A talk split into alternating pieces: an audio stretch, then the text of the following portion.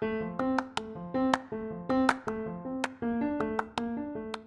of the day Love your lawyer.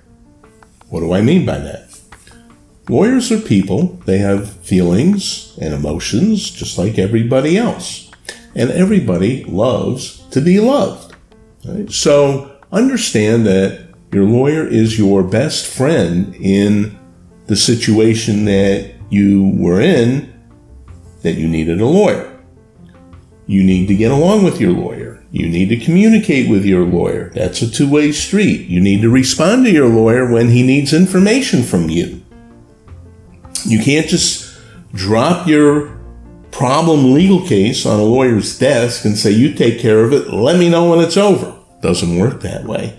The lawyer knows the procedures and the processes, but he needs your help. You're part of the team representing you.